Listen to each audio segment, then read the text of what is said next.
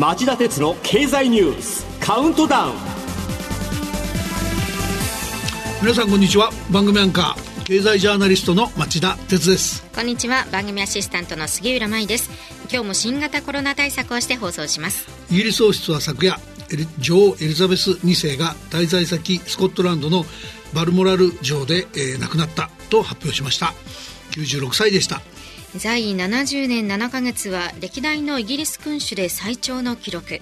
イギリスから世界に悲しみが広がっています。ご冥福をお祈りします。さて話を経済の話題に戻しましょう。日本国内ではここへ来て息切れ倒産とか諦め倒産とでも言うべき動きが増えています。新型コロナウイルス対策の実質無利子かつ無担保の融資などを使ってなんとかここまで生き延びてきたものの長引く売上不振に耐えられず破産や特別生産という形で事業を畳む企業が増えているんです。民間調査機関の帝国データバンクによりますと先月8月の全国の倒産件数は493件と4ヶ月連続して前の年の同じ月を上回りました。負債の総額も1059億円余りと8月としては4年ぶりに1000億円を超えたとしています。また先月は先月は東証スタンダード市場に上場していたバイオベンチャーのテラが1億9000万円近い負債を抱えて東京地裁に破産手続きの開始を申し立てました。2020年9月に破綻した医療関連のナッツ以来1年11ヶ月ぶりとなる上場企業の倒産でした。この間横浜中華街で最も古いと言われる老舗平鎮楼横浜本店を経営する平鎮楼や名古屋市のホテルランドーナージャパンも破産手続きの開始決定を受けています。帝国データバンクは業種別に見ると建設業運輸通信業サービス業不動産業など7業種のうち5つで倒産件数が増えたとしています。とはいえ活力のある新たな企業の登場につながれば倒産件数の増加が悪いことばかりということを避けられます。ここは破綻の浮き目を見た人々を中心に再度の頑張りに期待したいと思います。それではこの後激動する世界のニュースから僕が厳選した。今週これだけは押さえておきたい10本をカウントダウン形式でお伝えします。この番組は NTT グループの提供でお送りします。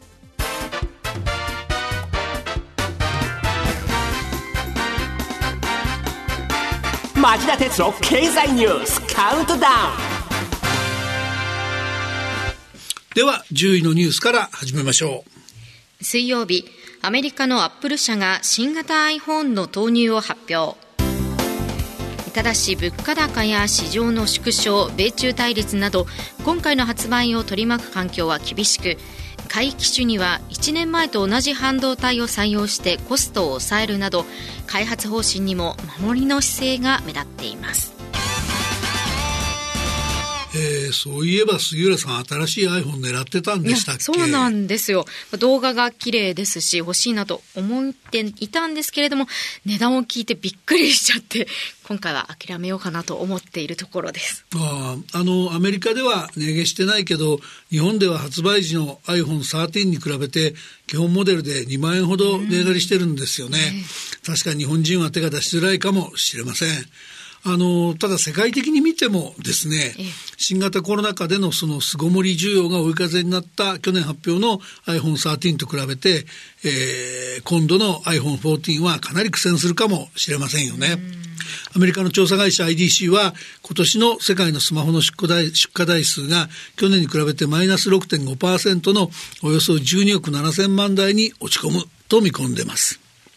だけど僕実はアメリカとカナダで始めるっていう新機能の一つがすっごく気になってるんですよね。それは何ですか？どんな機能なんですか、まあ、機能っていうよりサービスというべきかもしれませんが、はい、携帯電話の電波が届かない地域でも通信衛星経由で事故や火災などを通報できる緊急 SOS っていう機能が加わったんです。えこれ、あの、Google なんか、ライバ、Google などのライバルに先駆けて今年11月から2年間限定で無料提供するっていうんですね。まあ、今までは専用の衛星携帯電話が必要だったことができるってことなんですよね。うんえー、僕ほら、あの、携帯の電波の届かい届かない山の中でも釣りするじゃないですか。すね、なんで日本でも早く同じようなサービスしないかなって期待し,、期待しちゃいました。続いて第9位のニュースです。新ロシア派のハッカー集団が日本へサイバー攻撃。政府関連サイトや東京メトロのサイトなどで相次ぎ接続障害これらについては水曜日に親ロシア派のハッカー集団キルネットがサイバー攻撃を仕掛けたと宣言していますキルネットは政治思想を掲げて活動するアクティビストと呼ばれるハッカー集団で今後も日本政府や企業のサイトへの攻撃を続けると宣言しています。えー、政府や東京メトロのサイトで起きている障害は、ホームページの一部が閲覧しづらくなるもので、大量のデータを送りつけてシステム障害を引き落とす、引き起こすリードス攻撃と見られています。はい、アメリカ企業によると、ロシアのウクライナ侵攻をきっかけにして、今年4月から6月のリードス攻撃は去年の同じ時期の2.1倍に増えたほか、悪意のあるソフトウェア、マルウェアを使った攻撃も増加しており、セキュリティの強化がこれまで以上に重要になっています。8位のニュースはこれです。東京オリンピックをめぐる疑惑が次々と明らかに。東京オリンピック・パラリンピックのスポンサー選定をめぐる汚職事件について東京地検特捜部は青木、大広、角川などを捜査対象にしていますが水曜日には日本オリンピック委員会元会長の武田恒和氏が社外取締役を務める駐車場最大手パーク24の本社を家宅捜索幹部から任意で事情聴取しました。これ歴史を振り返ればオリンピックの IOC にしろサッカーのワールドカップの FIFA にしろ、えー、主催団体主催団体を舞台にした開催都市の選定や放送権の獲得をめぐる汚職が繰り返されてきました、えー、まあ、それだけに、えー、今回の問題個人の犯罪にとどまらずむしろ日本政府や東京都が開催地の権利の獲得や東京大会のスポンサーの選定などについても歴史の反省を踏まえたルール作りに努める必要があったはずじゃないのかなと僕は思います。7位のニュースはこれです。アメリカ肝入りの新経済圏構想 IPEF インド太平洋経済枠組みが昨日からロサンゼルスで初めての対面の閣僚会合を開催。IPEF はアメリカのバイデン大統領の提唱で今年5月に発足日本、アメリカ、韓国、オーストラリア、インド、インドネシア、シンガポールなど14の国で構成され有事の際に半導体や医療物資などの在庫を融通する体制づくりを検討します。今回の閣僚会合の焦点は中国に対抗する措置として供給網の危機管理メカニズムの構築構想を共同声明として具体的に打ち出せるか否か。です。まあ、世界シェアを見ると半導体のように日米韓の3カ国で48%と中国の15%を上回る分野もありますが、え逆にレアアースレアアースについては中国の60%に対しアメリカオーストラリアインドタイベトナムの5カ国を合わせても27%程度に過ぎないと言われています。まあ、今更感もありますがデカップリングと言われる世界を分断してブロック経済化して世界経済が本当に回るのかという視点も含めてじっくり議論してもらう必要がある気がしています。6位はこのニュースです。岸田政権がコロナ関連の水際対策と療養期間の緩和を実施。感染した人が療養のため待機する期間については現在の原則10日間を7日間に短縮。全数把握に関しては今月26日から全国一律で簡素な方法に見直すとしました。またおとといから入国者の上限を2万人から5万人に引き上げ日本へ帰国入国する際も出発前72時間以内の陰性証明の代わりに3回目のワクチン接種証明の利用を可能にするとしました。続いて第5位のニュースです。火曜日メアリー・エリザベス・トラス氏がイギリスで3人目の女性首相に就任トラス首相は就任早々物価対策を発表しエネルギー価格の高騰に対応するため電気・ガスの販売価格に設定しているプライスキャップを2年間標準世帯で年間産2500ポンドおよそ41万円に固定。さらに光熱費の一部を占める気候変動対策向けの課徴金も一時的に停止するとしました。日本から見てトラス首相の業績で最も注目されるのは一昨年国際貿易大臣として日英 EPA 経済連携協定の交渉を主導し短期間にまとめ上げたことです。外交面では大筋でジョンソン前首相の路線を踏襲する見通しでロシアに対して引き続き厳しい姿勢で臨むだけでなく TPP 環太平洋経済連携協定への早期加盟にも意欲的に取り組むとみられます。さらに日本との関係では次期戦闘機の共同開発など安全保障面での協力拡大が進む可能性もありそうです。4位のニュースはこれです。安倍元総理の国葬は適切で費用は妥当な水準と岸田総理が持論を強調昨日開かれた国会の閉会中審査で岸田総理は国葬決定の経緯について答弁し憲政史上最長の在任期間や選挙演説中の銃撃などの理由を挙げ国葬が適切だと判断したと述べましたまあ岸田総理の議論にあまり新鮮味はありませんでしたよね。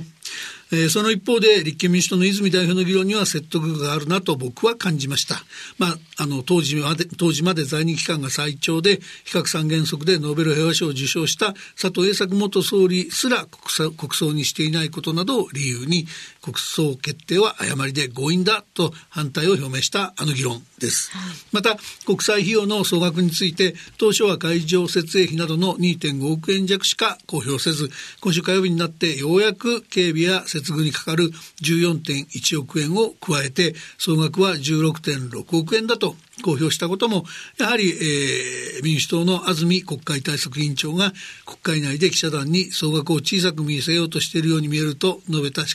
摘が説得力があるように聞こえました。まあ、岸田さん、あわよくば少なく見せかけて反対の声を抑えたかったんじゃないですか？これは民間企業の不祥事でもよく言われることですが、追い詰められてから公表するようでは信頼を得るのは非常に難しいんです。しっかり心得てくださいね。